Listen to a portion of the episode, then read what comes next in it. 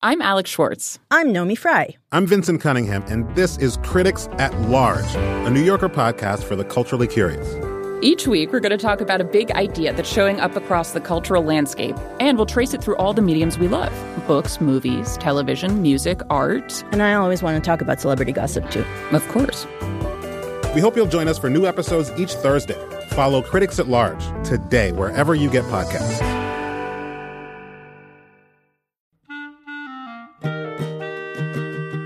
This episode of Livewire is brought to you by Progressive Insurance. What if comparing car insurance rates was as easy as putting on your favorite podcast? With Progressive, it is. Just visit the Progressive website to quote with all the coverages you want. You'll see Progressive's direct rate then their tool will provide options from other companies so you can compare.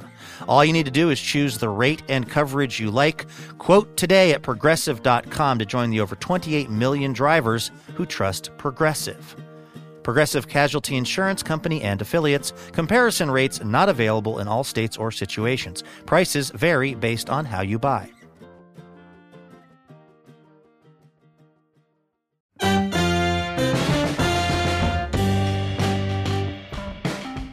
Hi there, everybody. Welcome to Livewire. For this week's podcast, we are doing something a little different.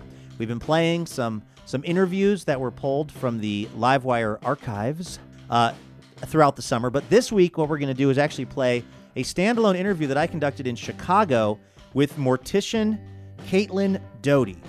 Uh, Caitlin Doughty is someone I've been personally fascinated with for years. I did a story for CBS Sunday Morning about her work.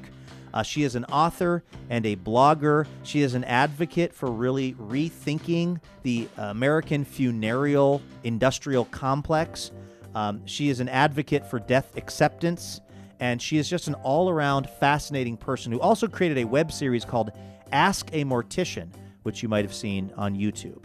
Um, she's also a founder of this organization called the Order of the Good Death, um, and she is the author of two best selling books. So take a listen to this. It's me and Caitlin Doughty chatting in the studios of WBEZ in Chicago. Caitlin Doughty, welcome to Livewire. Thank you for having me. So, when you were about 22 years old, you decided to start looking for jobs at uh, crematoriums. Yeah, traditional 22 year old rite of passage. You're 22 and it's time to work at your local crematory. I, I did, and it totally changed my life. Why why were you interested in that job at that age? It's it's complicated. I think I can look back and have a whole superhero narrative for myself where I saw a young girl fall um, off a second story balcony when I was really young, and that really traumatically impacted me, made me a little obsessed with death. As I got older, I became much more interested in the academic side of death. I did medieval history in college. And by the time I was 22, I was just really genuinely interested in what was going on behind the scenes at funeral homes. So you actually got a job working at a, a crematory and – I understand that you had a sort of an epiphany one day when you were when you were down there cremating bodies kind of by yourself. I think what it was, so crematories, most crematories, honestly, in the United States are a kind of warehouse vibe. It's big industrial machines in a big industrial warehouse.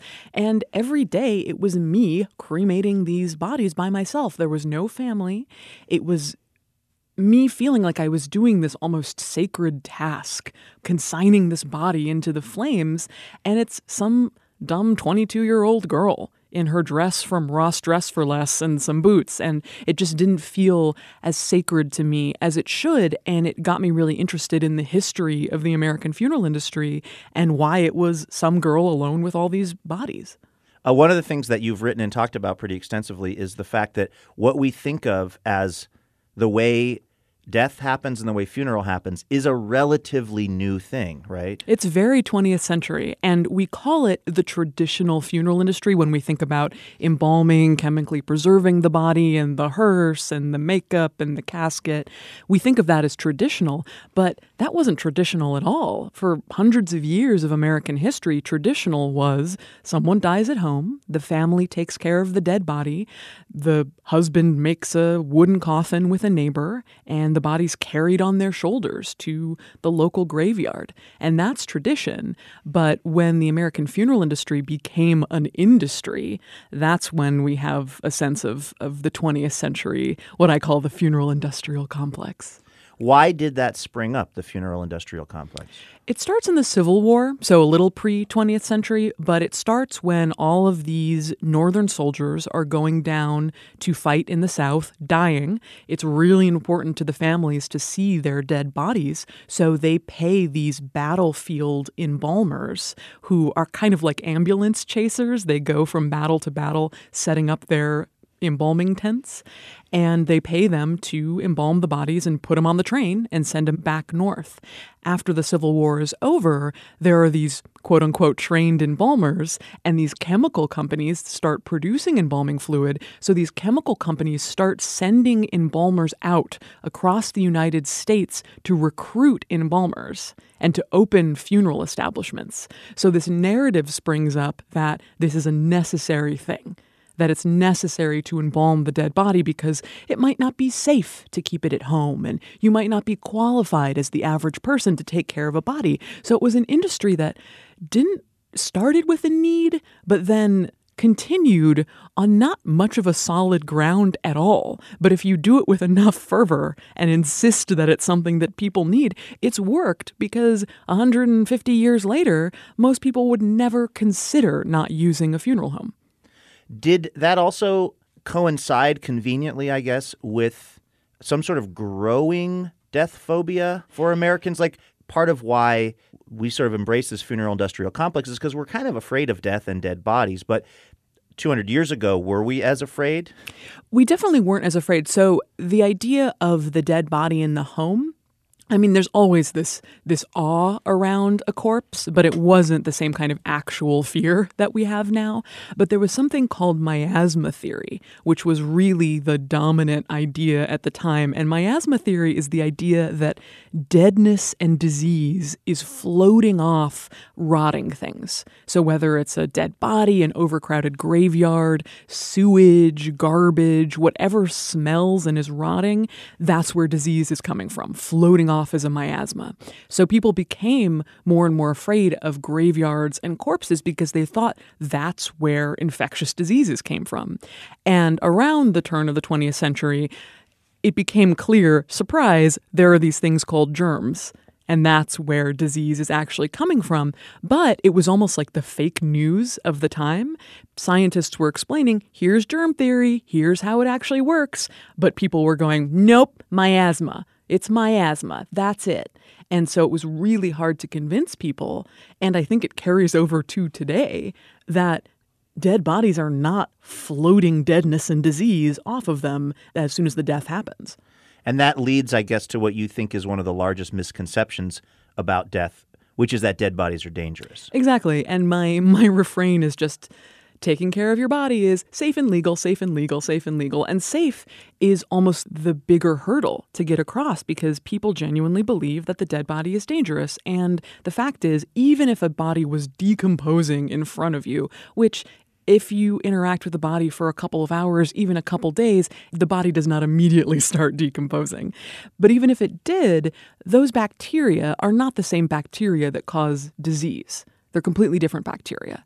And also, even if there was an infectious disease, you know, your grandmother who died in Kansas City didn't die of Ebola. She didn't die of the plague. She didn't die of avian bird flu. She died of pancreatic cancer or something like that. And the idea that we need to be terrified about these infectious diseases in the modern American landscape is is pretty ridiculous but most people just aren't told that and the funeral industry certainly doesn't want to tell them that either we're talking to Caitlin Doughty. Her new book is From Here to Eternity. This is Livewire Radio from PRI. I'm Luke Burbank. So, all this stuff that we're talking about could, to some people, seem sort of macabre.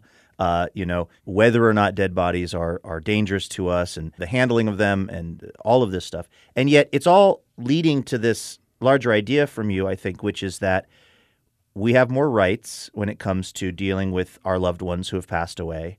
And there is, you think, a better way to do this than what we typically do in the United States, right? I do. And I think that there are a lot of people who are waking up to the idea that they want more involvement. And it might start just as a sense of, okay, when my dad died, I wasn't allowed to see him at all. They just took away his body like it was an emergency. And then when I did see him, he had makeup on, and I kind of awkwardly patted his hand, and it just didn't mean a lot to me. So I'm wondering about when my mom dies, could I just hang out with her at home? Could I just have her at home? Oh, that might be dangerous and illegal. And that's where I come in. So if you already have this idea that this is maybe something you want to do, you might just need someone who has a funeral home, who's a funeral professional, to tell you, yeah, it is safe. It is legal. It's completely within your right to say, I don't want to call a funeral home immediately when mom dies and treat it as an emergency. I just want to sit with her, hold her hand, tell some stories, brush her hair, and when something shifts in me where I feel like it's okay to let her go, then I'll call the funeral home. Does that affect our ability to grieve, you think, either being around the body or not being around the body? I do 100%. I don't have any hard scientific data on this. I wish I did. I wish I could point to, like, in a survey of 900 corpses, we found. But what I do think happens again and again, or what I hear again and again, anecdotally, is that people who go to a quote unquote traditional wake with an embalmed body with the makeup and the suit, they leave, especially younger people, with a sort of awkward feeling about it. And like they didn't really get to spend time with the body and they were kind of hustled along, and it wasn't this deep, meaningful experience that they might have wanted. I also hear a lot that when the body is just taken away and cremated, that there's this sense of longing for some people. But what I hear about people who just take the time to sit with the unembalmed body as it naturally is, looking kind of dead and rightly so, is incredibly positive things. It's like chocolate or puppies. It's just, you know, universally rah rah after someone does it. And the reason I keep doing this work and keep advocating for these things is because I keep hearing such positive feedback about what a healing, engaging, emotionally difficult but rich experience just sitting with a dead body can be. You're wearing a t shirt that says death positive. Can you explain that term? Because I think some people might hear that and think these people are like pro death. Exactly. Yeah. Death positive doesn't mean we want you to die. It doesn't mean that when your mom dies, you're supposed to get over it because death is positive. That's not what it means. It means death has such a negative connotation in our society that it means we can't talk about this very natural part of our lives. It's the natural end. You know, it's not a specialty niche topic that I work with.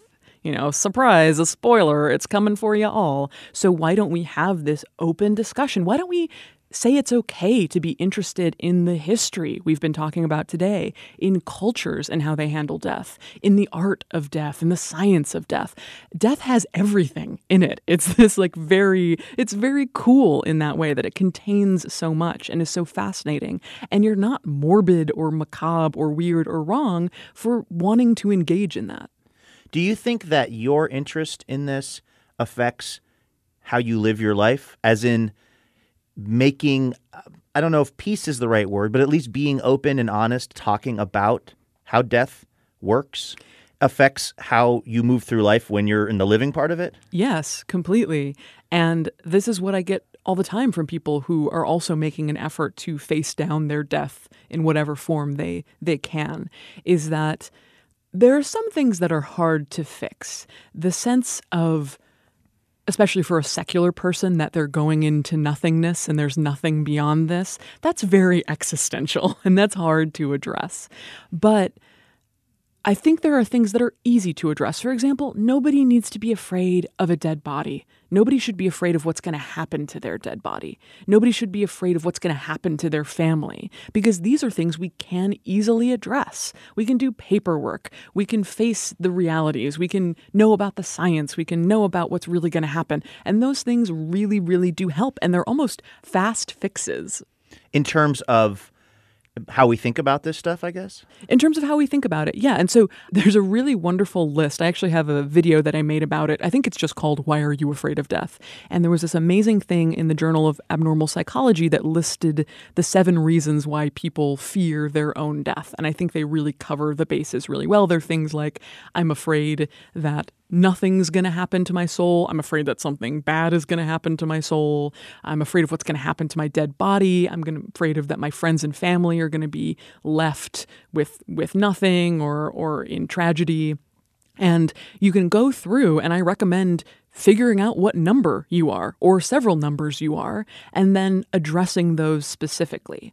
So you might be a number two and a number four, let's say. You might not want to leave your kids behind or your wife behind, and that might be your big fear. Okay, look directly into that. And you may not care at all what happens to your dead body. So that's not your fear, but everybody has different fears, and we should be breaking those down and acknowledging them and really having someone engage with what their actual fears are because most people have no idea why they actually fear death.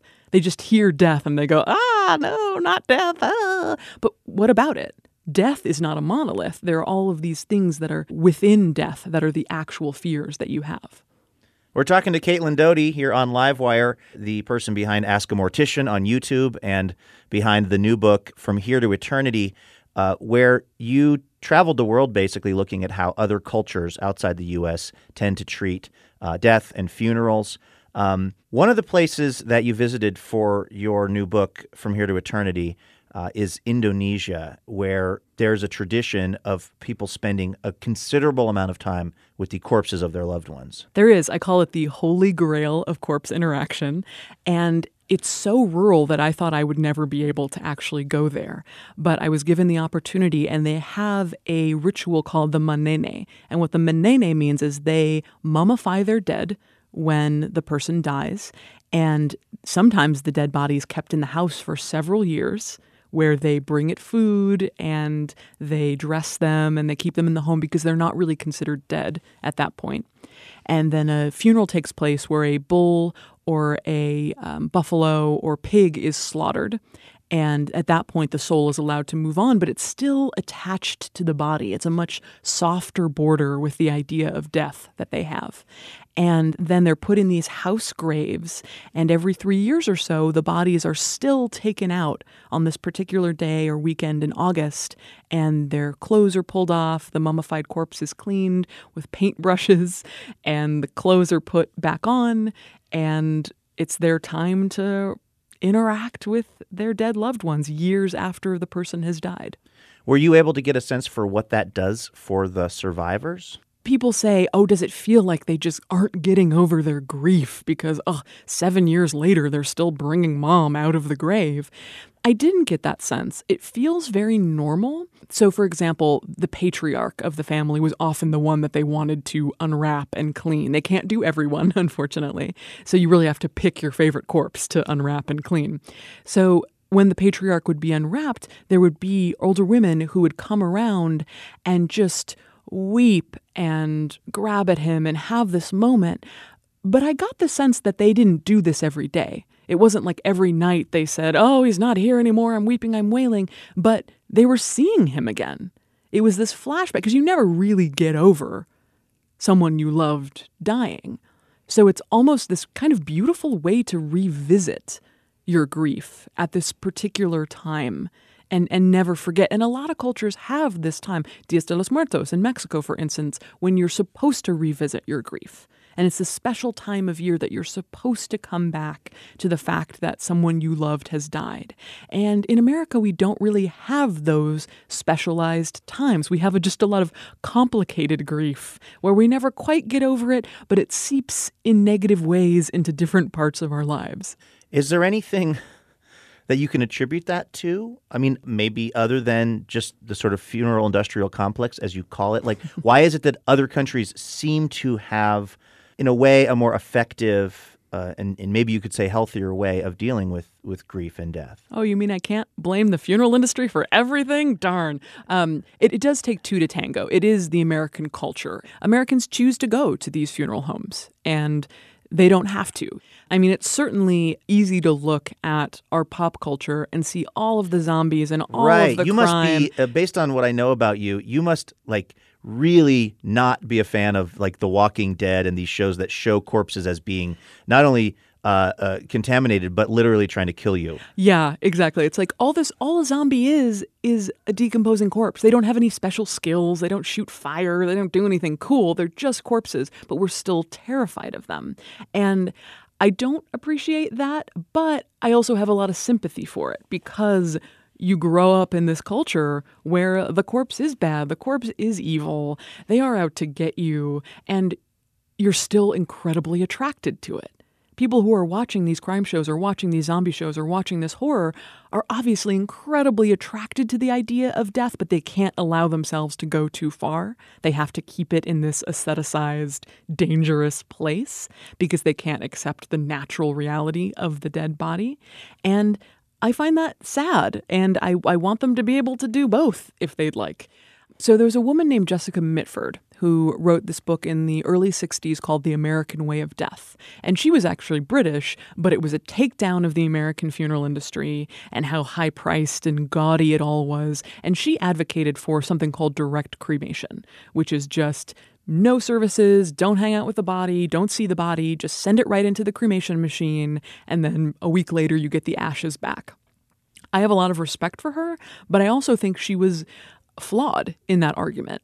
I think that just saying we don't need ritual at all, just take the body away and cremate it, is wrong in many ways. And you hear this all the time now, especially with older people, baby boomers, who say, oh, just take me, flush me down the toilet, burn me. I don't care about death. I've never been afraid of death. It doesn't bother me at all. And I don't believe them. I just don't believe them. I think that if you're someone who's really faced death and the death of everyone you love, you have a lot of profound respect for death and what it can do. And the people who just dismiss it, I don't know that they're on the right track either. So I think that in America, we have this combination of people who are deeply afraid of death and don't even want to talk about it, and people who dismiss it and its almost magical power. And working in tandem, nobody is really getting this intimate, meaningful, ritualistic experience around death. We're either making way too big of a deal of it or not enough of a big deal of it. exactly. We're on these extreme ends of the spectrum. That whereas doesn't sound most like America. Of, I know. Where we're on these extreme ends I of the know, spectrum. I know. It's not. It's not like it's a divided culture where we're getting more and more divided into opposite ends of a spectrum.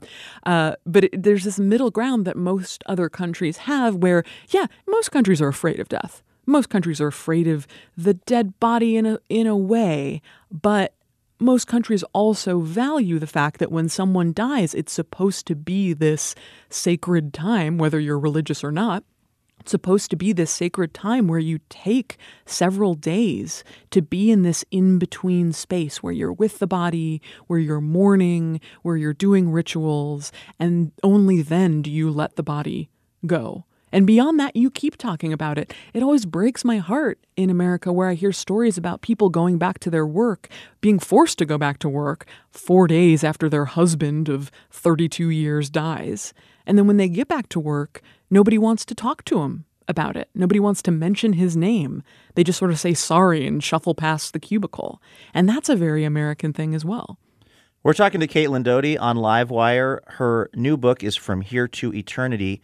Um, you are uh, you're a mortician. Uh, you have directed many funerals and uh, memorials.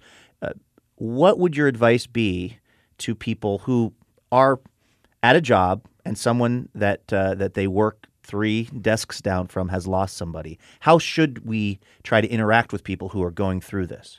There's a couple things. First of all, don't think that you bringing it up is going to remind them of the death. Their husband just died. That's what they're thinking about it's not like they're going to go, oh, damn it, I forgot that my husband of 32 years was dead. I hate that you reminded me. They're going to appreciate that you break that tension by saying something.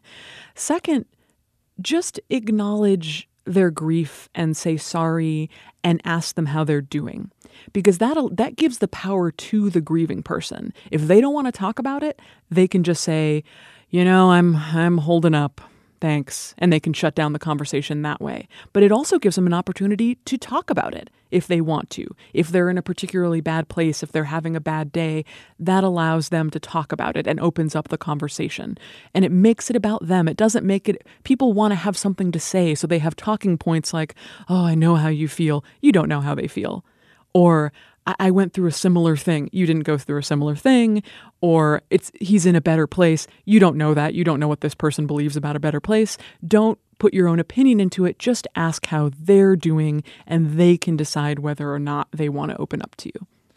Um, you run a would you call it a funeral home in Los Angeles? It is a funeral home. It's a licensed funeral home in the city and county of Los Angeles. But one of the uh, I think differences about what you're doing down there is uh, that a lot of these wakes are and funerals are performed in people's actual homes. Tell me how that works. Exactly. So we want to give people the opportunity to be more involved. And that means very different things to different people. That could mean anything from someone dies and you have a two day long wake in the home.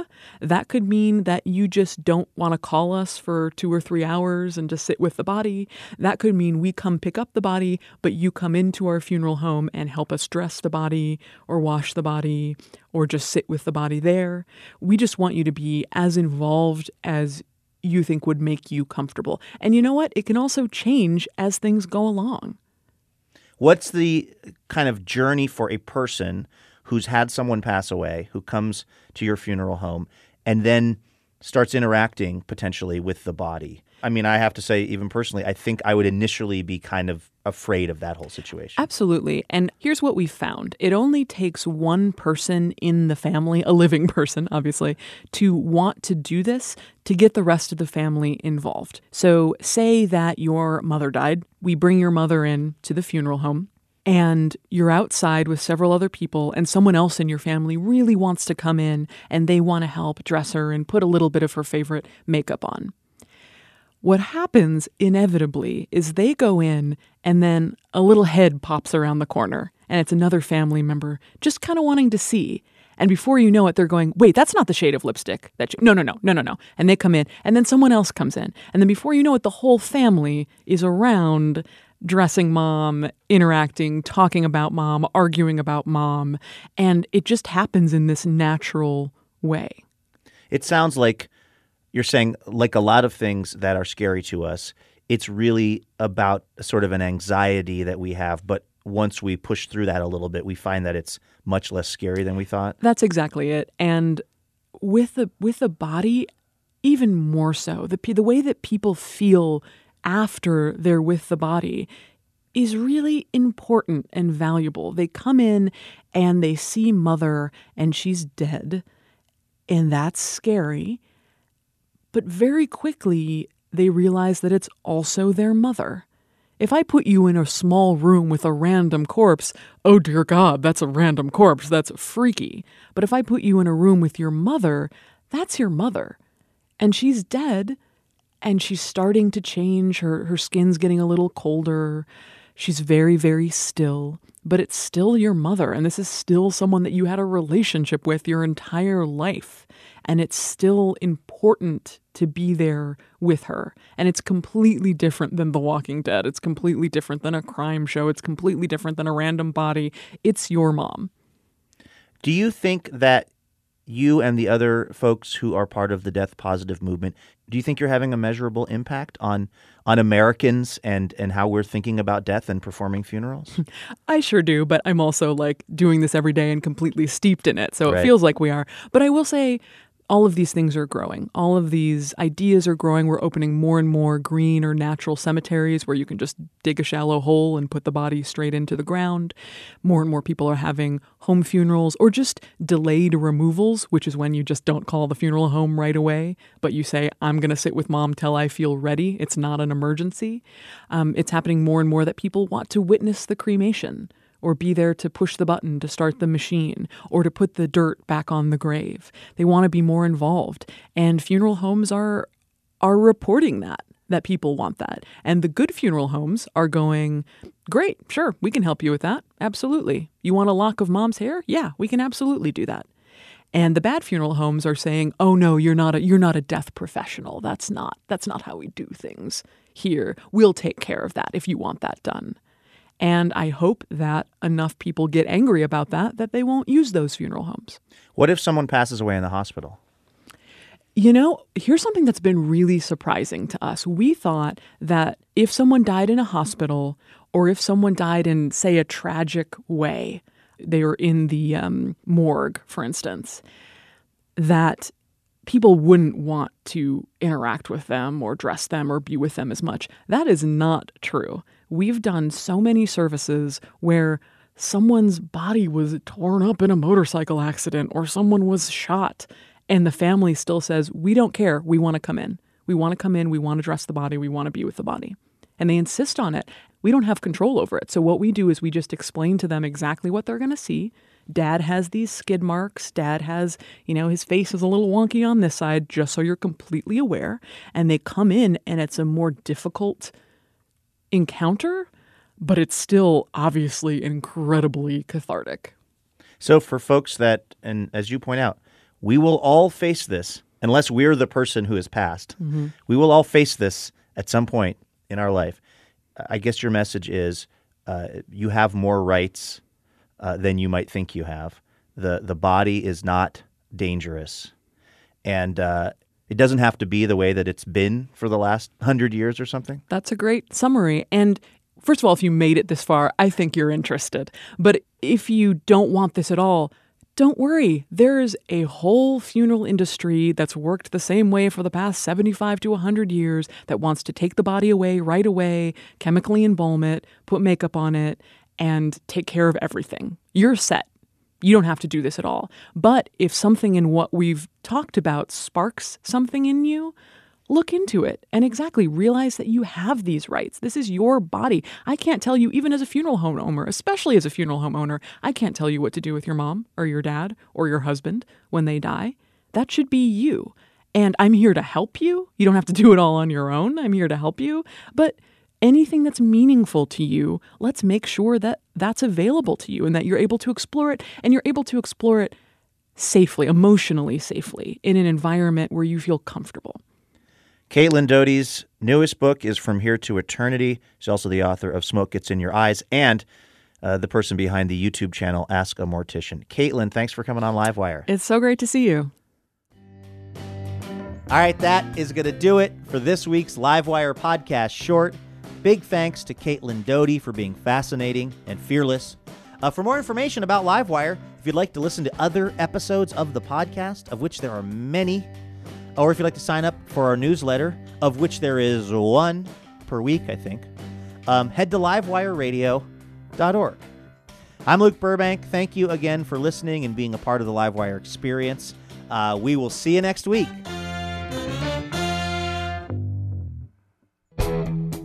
Livewire is supported in part by Fully. Listen, you know in your heart of hearts that sitting around at work all day, that ain't great for you. But guess what? It's not just your heart of hearts. There's actually a lot of science backing that up, which is why Livewire partners with Fully, the company that believes people weren't meant to be glued to a chair all day. Fully has curated the best collection, and I've been there, by the way. I've met them, I've seen the stuff, and I can testify. They've got the best collection of standing desks, active sitting chairs, and other workspace tools that encourage us to move. Uh, I've got the TikTok stool. In fact, I'm sitting on it right now. I don't know if you can hear me rocking back and forth on it. But uh, the folks at Fully sent me this thing, and it is just a dream. Uh, it's comfortable to sit on, but it keeps me engaged in the work that I'm doing, keeps the blood flowing, and uh, and it's really improved my life as I uh, work to host your favorite public radio show and podcast, known as Livewire. In case you needed a reminder. Anyway, if you would like to be better at what you're doing and stay more engaged, check out Fully. Get your body moving in your workspace by going to fully.com slash livewire. That's F-U-L-L-Y dot com slash livewire. Fully. Desks, chairs, and things to keep you moving. PRI, Public Radio International. Dear Livewire, when we first met, I was really shy. I had no idea we'd spend so much time together or that you'd be one to fill my heart with, with joy and make me want to be a better person. Oh, I'm sorry, I didn't know you were here. I was busy reading a review from one of our many, many rapturously smitten listeners. Oh, wait, actually, no, sorry. This is from Elena. Anyway, the point is, uh, it would be really helpful if you wanted to leave us a review. Feel free to say really nice things about us, and uh, we'll even read them now and then on the show. So you might hear your review of Livewire read on the program itself. Uh, reviews help other people hear about the show, and then we can keep doing this for a long, long time because we love having this job.